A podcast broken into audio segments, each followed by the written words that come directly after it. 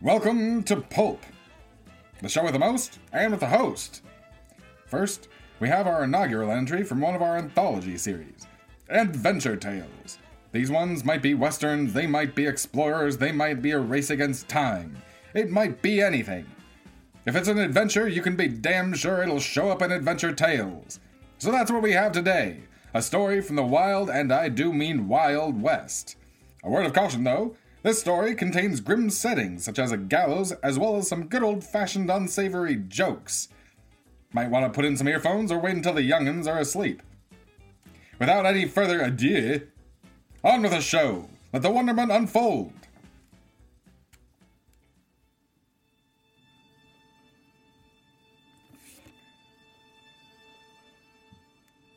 Bastard Sons.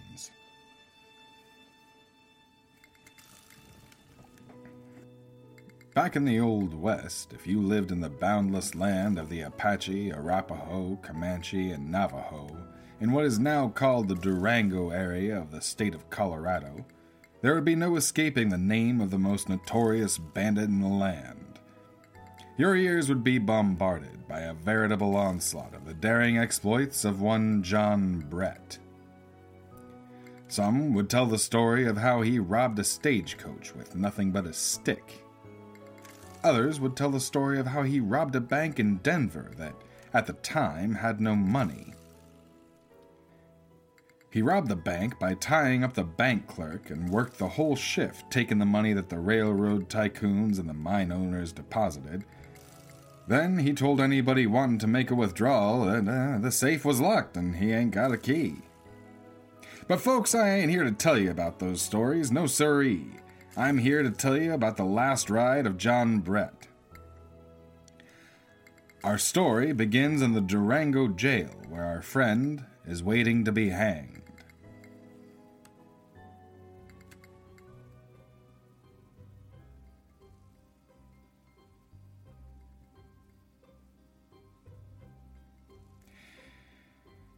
Our hero sat comfortably in his jail cell. His back was propped up against the wall, his short legs and feet dangling over the edge of his cot. He was humming a happy little tune that seemed to annoy the deputy who was trying to focus on paperwork, and Brett knew it. Will you quit that racket? The deputy finally exploded. What are you gonna do? Arrest me? Brett said with a cocky smile. I don't gotta take no guff from no two bit criminal, the deputy said, even more annoyed. Then leave, the two bit criminal replied, and continued whistling his tune while casually surveying the sloppy stucco job on the ceiling. How about I come in there and bust your face instead?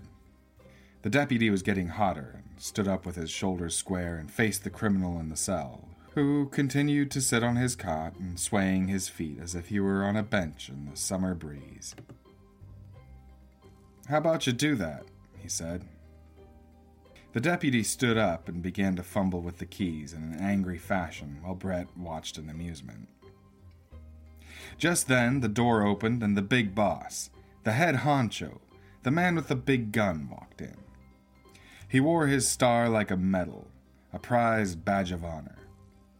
He walked in with his shoulders back like a kid trying to look taller than he was, and his hand on his hip like a disappointed parent trying to convince a teenager to respect his authority. He was stone sober but looked like a drunk man about to pick a fight, like a rotten apple all polished to be sold to some sucker, like a loaf of bread all puffy in the oven. He was accompanied by a wraith of a man who seemed thin enough to squeeze through the jail bars. I'll advise you not to rough up criminal lowlives, deputy, the sheriff said in his unearned bravado. You see, when people see a beat up criminal get hanged, they start to feel sympathy. And that's the last thing we want for folks to feel sympathy for a cowardly criminal. He walked up to the cell to stare Brett in the eye, but Brett just kept whistling and looked about the cell, happy as can be. The sheriff continued his sermon, unclear if he was talking to Brett or the deputy who was so recently threatening the prisoner, and still unsure himself of whether or not he was in trouble. This is a war, son. We are battling for the good souls of the folk out there.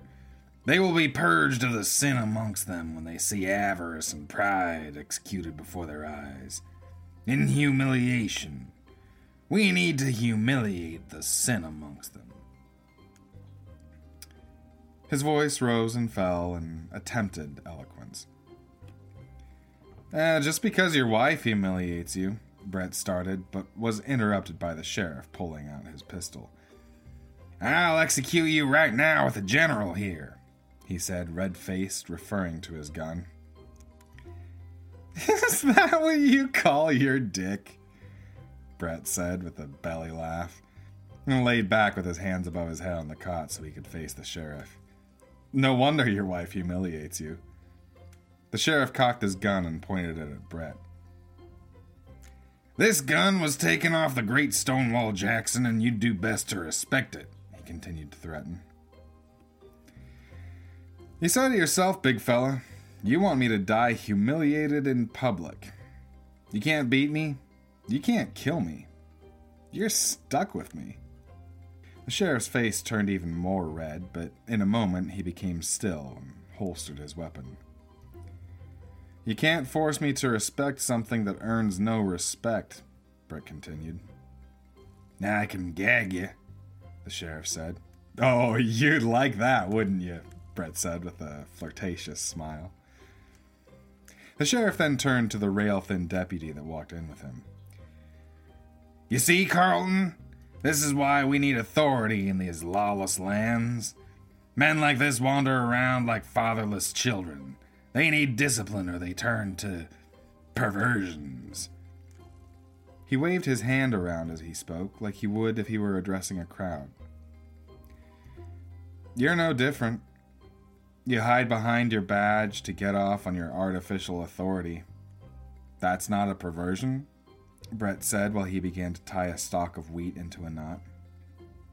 Rebellion is a sin of witchcraft. To go against my authority is to go against God's authority, the sheriff bellowed. That's why all criminals are godless creatures. The only reason I'm a criminal is because what I do is illegal, Brett returned. You can shoot a fella in the back as long as you call him a criminal and walk away from it.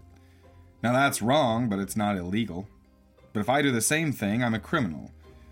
So you're on that side of these bars because you serve people who want to get rich at the expense of others. And I'm on this side because I make my money at the expense of those same rich people that pay your bills. But what's the difference? Criminals are just people who do the same things rich people do, except the laws rich people write are a gun pointed at the poor folks scraping by. Sounds like criminal talk to me, the sheriff said, breaking off the conversation. I guess we'll let the rope do the talking in the morning. The lawman rose, straightened up his jacket, and began walking out the door. I suppose that's how you escaped from Billings, the sheriff said as he made his way out. You tried to talk their ear off, and when they got in the cell to gag you, you made a break for it. Is that it? He turned around and headed to the door, shaking his head. The coward's way.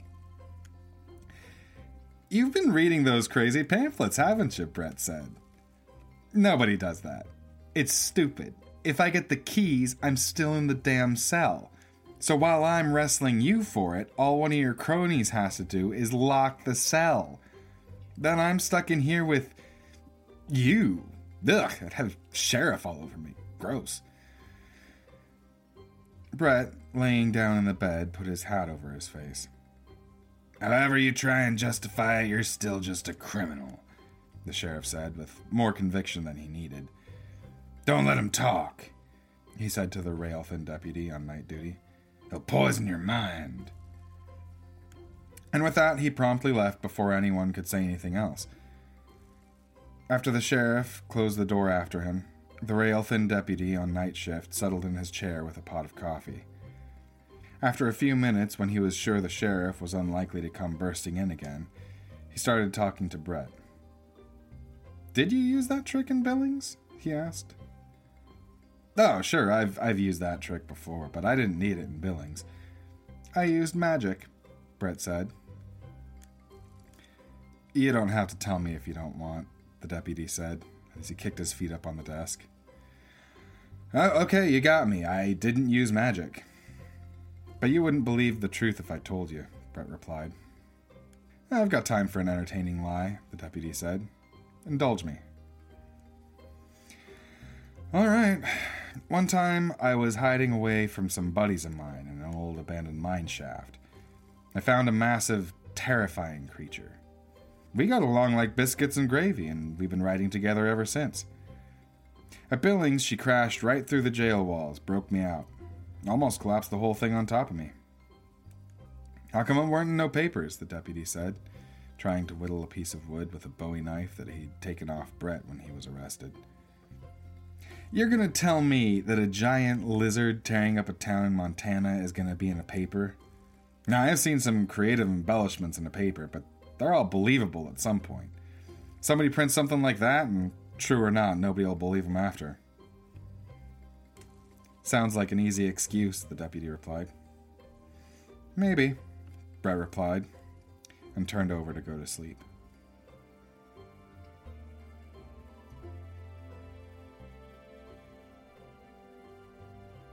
The next day, Brett slept in like it was his first day on vacation. When he woke up, the sheriff was looming over him. Got enough sleep for your big date? he said as Brett propped himself up on the cot and rubbed his eyes. Lot of hard work getting hanged, the sheriff taunted. Ah, you know, I like to give the crowd a good show.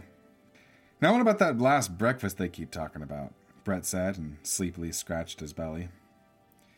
Oh, you'll be getting none of that, the sheriff said. After your smart mouth last night, I've decided eating isn't for low life criminals. You get hanged on an empty stomach today. Where his face was red with rage the night before, it was covered in a self satisfied smirk now. Damn shame, Brett said, putting on his boots slowly. That bacon smells mighty fine. Just hurry it up, the sheriff said. I got other things to do besides putting you in the ground. Brett stood, taking his time, and stretched before following the sheriff out of the cell to allow him to buy his hands first with cuffs and then with a long rope. What's the rope for, Chief? Brett asked. In case you got plans for those cuffs, the sheriff sneered. I heard about what you did up in Boulder. Brett laughed. So you think a rope will do where steel fails? He continued to chuckle. Nah, I guess they hired you for your aim and not for your brains. But I guess you don't even need aim with a gun like that.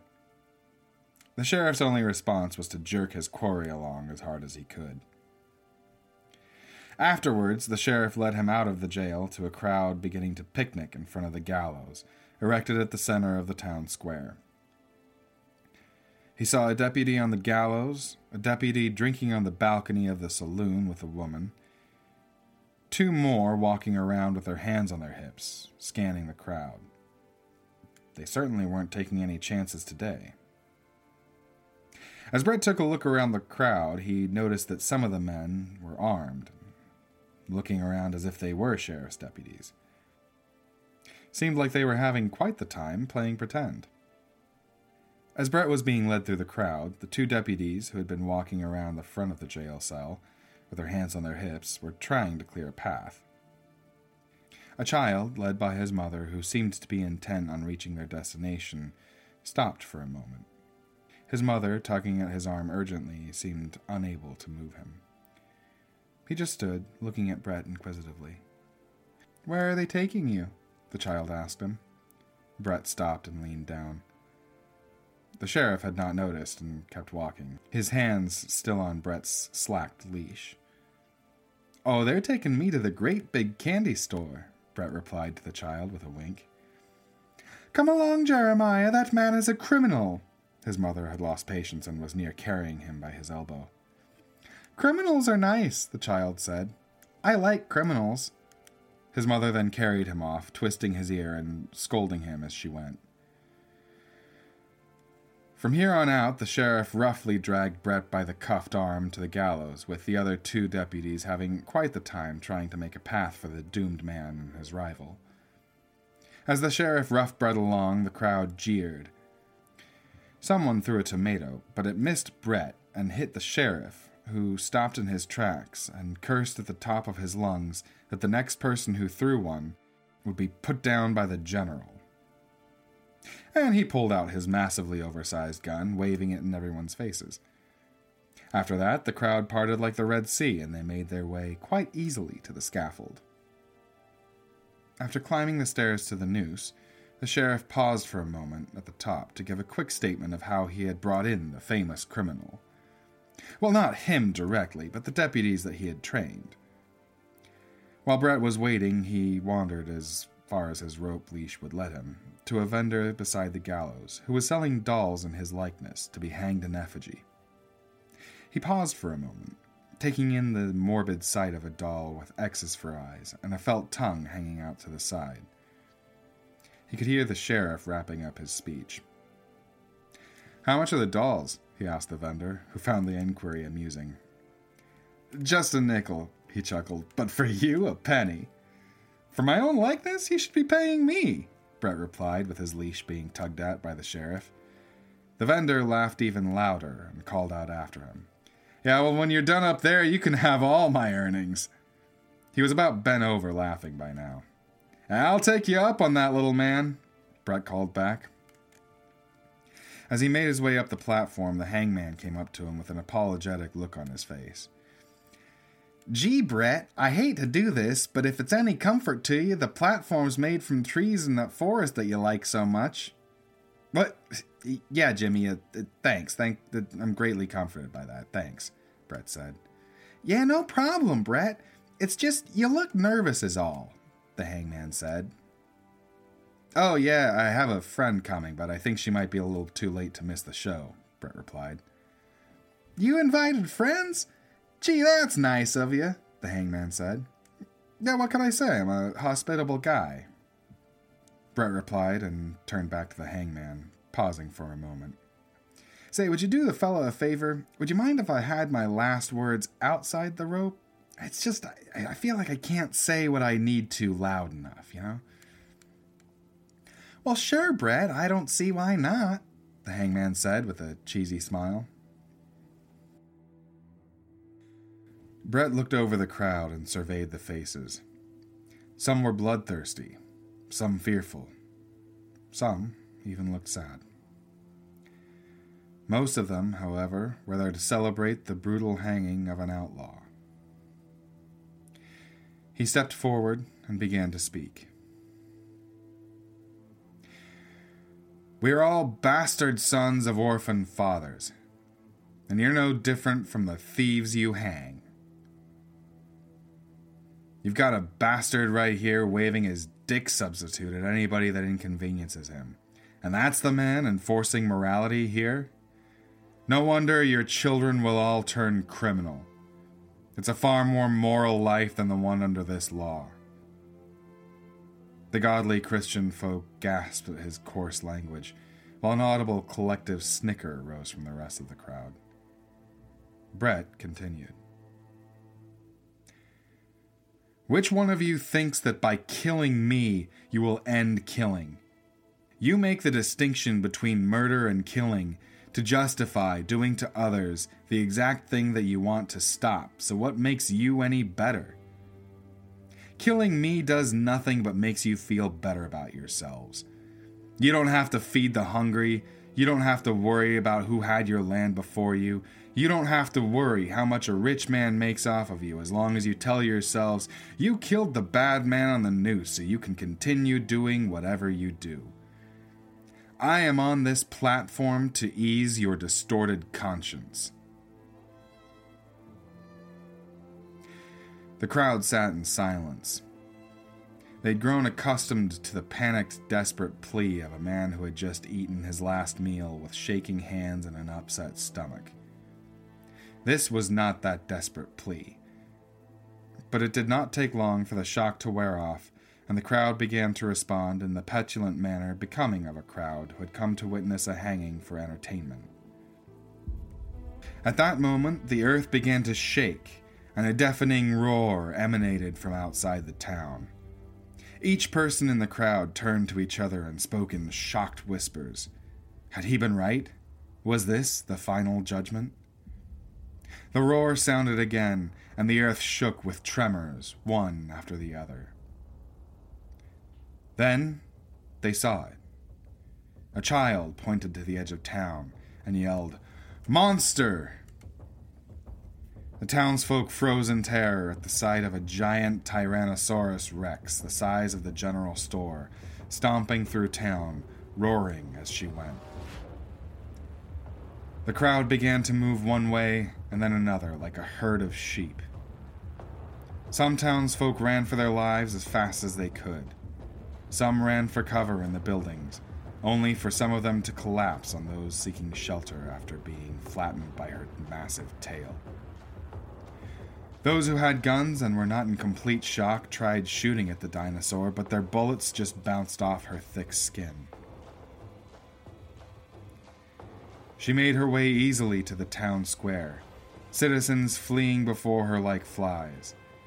And when she had almost reached the gallows, she leaned down and let loose the most terrifying roar at anyone who was near. The deputy guarding the gallows attempted to stand his ground, firing all six shots at the chest of the monster, all of them ricocheting off. One of them almost hitting Brett, who, while outside the noose, was still bound in irons. The monster looked the deputy in his eyes and growled with her saliva dripping from her teeth. The deputy shook like a jumping bean. He was luckier than most and fell off the platform, remaining in a groaning pile at the bottom. Townsfolk that were still close enough stopped in their tracks and ran for their lives.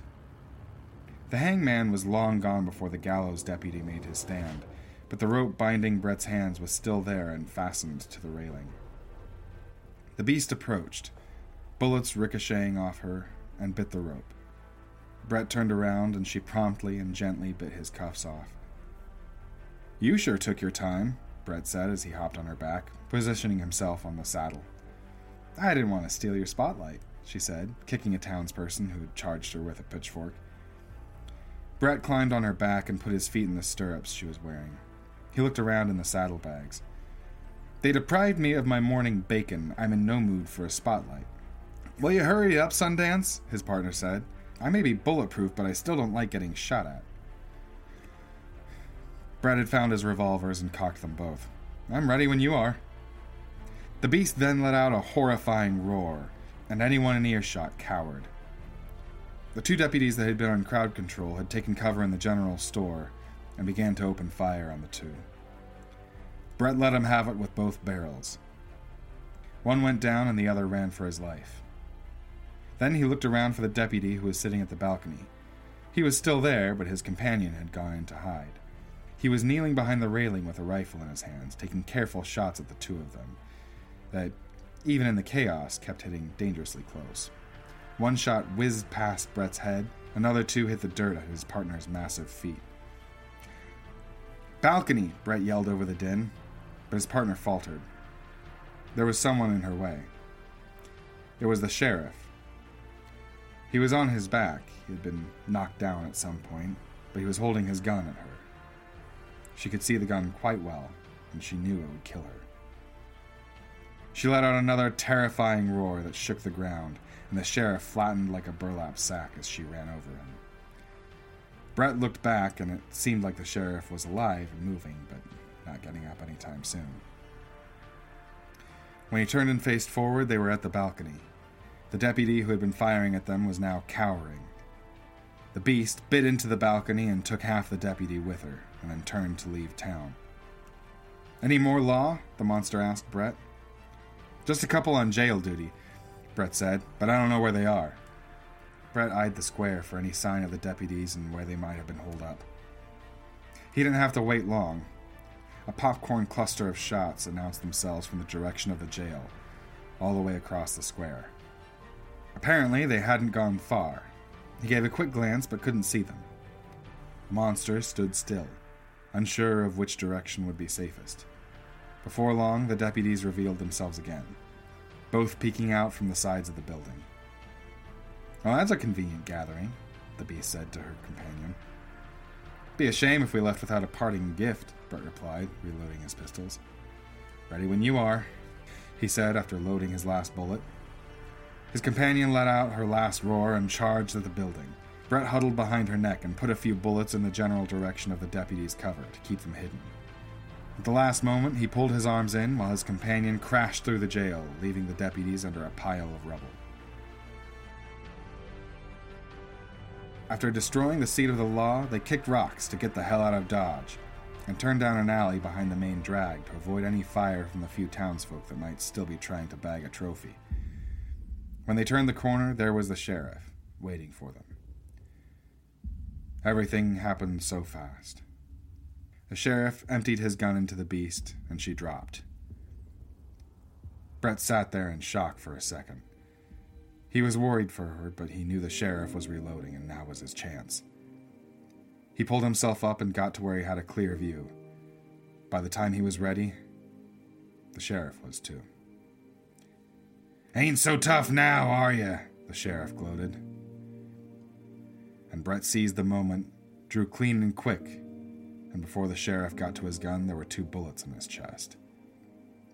Plenty tough for a roach like you, Brett replied, and put every last bullet into the sheriff. He turned around to tend to his partner. There were two wounds in her belly, and they were bleeding bad.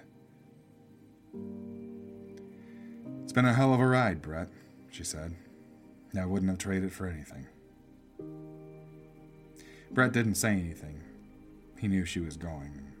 He wasn't going to waste it on desperate pleas. I never thought I needed a partner until you found me in that cave, Brett said, kneeling beside her. Just do me one favor, she said. Blood had begun to mark her teeth.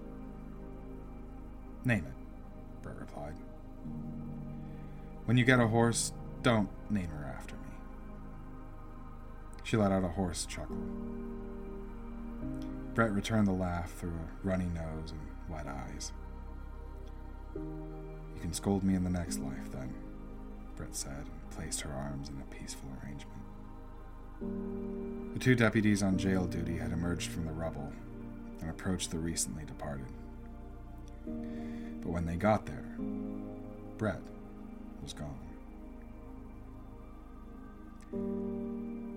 Folks around there heard stories of an angry man with a big gun, but nobody ever heard of John Brett again. Some folks said he might as well have been hung the second the sheriff shot his partner.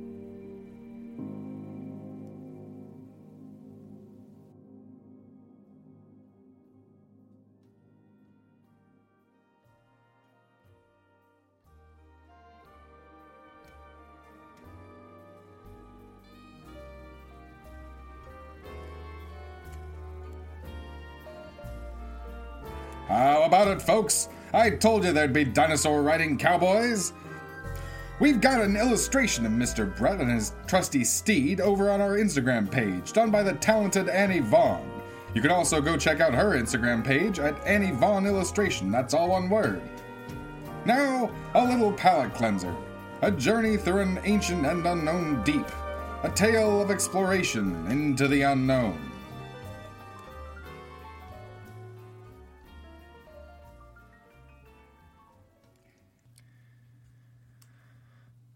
Voyage through the bioluminescent forests. A few years ago, a great underwater volcanic eruption was recorded near the subatlantic trench. And when the activity had died down to manageable levels, a team was assembled to go and record our findings. We were ferried into the deeps in a fantastic new vessel designed particularly for observing the great depths which were our destination. To avoid fissures, the whole of the vehicle had been composed of a pinnacle piece molded at high temperatures and poured in one sitting to prevent any weaknesses in the hull. Most of the ship, other than the observation areas, had been tempered by various heating and cooling techniques. This, I was told, was to improve morale. It was discovered that when diving to such momentous depths, the sailors would succumb to a great despair. The captain told me he suspected it was that when gazing into the cold dark of the ocean depths, one is overcome with that great despair upon the realization of how truly alone one is, how close one is to oblivion, and how great a distance between you and any semblance of safety. I myself postulate that when able to view such great emptiness, one is reminded of the emptiness that one feels at all times, but avoids the acknowledgement of at all costs. This I felt for myself when I visited the observation room in the bow. Lights had been mounted on the front for visibility if, God forbid, our other navigation instruments had failed. And, after a few minutes of gazing into that deep nothingness, I decided not to gaze into that abyss until necessary. It took us little time at all to arrive at the designated area, slated for scientific observation, what with the state of the art engines propelling us at breakneck speeds, However, as we approached the subject of our expedition, the captain reduced our movements to a cruising speed for safety and improved visibility. As we moved steadily through the vast, cold, and unwelcoming darkness, a vague glow appeared ahead. At first, it was like the glow of the sky above a city that is just over the horizon, faint, but most definitely present. As we drew near, the glow became less faint, less centered, more of a glow of confederation of light. As we approached, there seemed to be a misting of bright and luminous dust passing us by. But soon, as pieces of the seeming dust floated close enough to the window, I could see them for what they truly were tiny jellyfish like creatures I could not see them closely enough or long enough to confirm my suspicions, but as much as I could observe, they were constantly changing shape, never fully maintaining that umbrella structure that we are accustomed to seeing them in. The individual lights that had been a loose amalgam before were now spread apart and visible in some detail. The first of the brighter lights that we reached was a series of large fan like structures shaped like a single half of a clam, but comprised solely of a sort of soft material that radiated an ever changing variety of colors, from a dark pink one minute to a bright orange another. The fans were stacked on each other from end to end, some more perpendicular, some linked parallel like train cars, some at obtuse or acute angles. From farther away, one could observe small figures darting from one fan to another. But as we drew nearer, we could see them more fully. They were humanoid creatures with webbed feet and hands, with purple veins visible from the outside. At first, I gasped in horror at the sight of them, but they did not return the sentiment. Instead, they waved as if they themselves were on a parade float and then returned to their sport of launching themselves at the brightly colored fans which bounced them away. They would bounce from one to the other, like children hopping on rocks in a stream. On our right, we passed a deep blue orb that looked as if it contained a Tesla coil with static electricity and constant crackling movement, and equally constant migrating patterns of manic electricity. The orb itself had to be solid to withstand the unseemly amount of pressure. The color was of the electric neuron like shapes, much like the veins of the creatures we had seen before. I wondered if this great structure provided any substance to the happy, playful creatures. On our left were bunches of giant orbs, the size of entire houses clustered like grapes with the neon purple leaves underneath, which some of the webbed creatures would sit on as if they were a porch in a tropical cabana. The creatures would slip through the surfaces of the orbs. I can only assume these places were their dwellings. Sporadically distributed around every orb or fan or source of light were massive structures that looked almost like trees, but instead of one single trunk, they were a formation of interconnected beams with radiant, glowing purple kelp like leaves. Further on, we navigated through a cavalcade of large, dark green tubes that bent and swayed with the currents. Each tube was much larger in diameter than any of the legendary great redwood trees. But they did seem comprised of a similar wrinkled texture on the outside, ranging from a deep green on the edges to a slighter green towards the insides, giving a pleasant, stark outline to their shapes. The massive stems reached far out of view, much taller than any forest above water. I looked above us and saw great glowing whales, larger than any tanker ship built by man. They were unfamiliar to us, unlike any other whale we had seen. The herd of these great creatures slowly made their way across, herding their small ones like sheep, and then passing on into the abyss. As we departed the great underwater city, a school of bright fish playfully darting along passed close by to the windowed bridge. These were not fully luminescent, but only parts of their skin were. They were like skeletons of dark red neon tubes of light, with natural yellow outlining their monstrous looking faces. As monstrous as their appearances were, they seemed to have the most playful dispositions. For a moment, while passing through that underwater city, the abyss that always felt so close had dissipated, if only for a moment.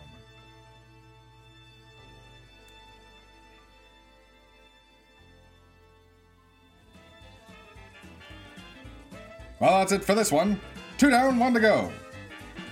If you made it this far, we won't let you down a third time. Go on over to the next episode for a final release of our release party palooza and more fantastic tales that will spin your brain like a top. We'll see you there.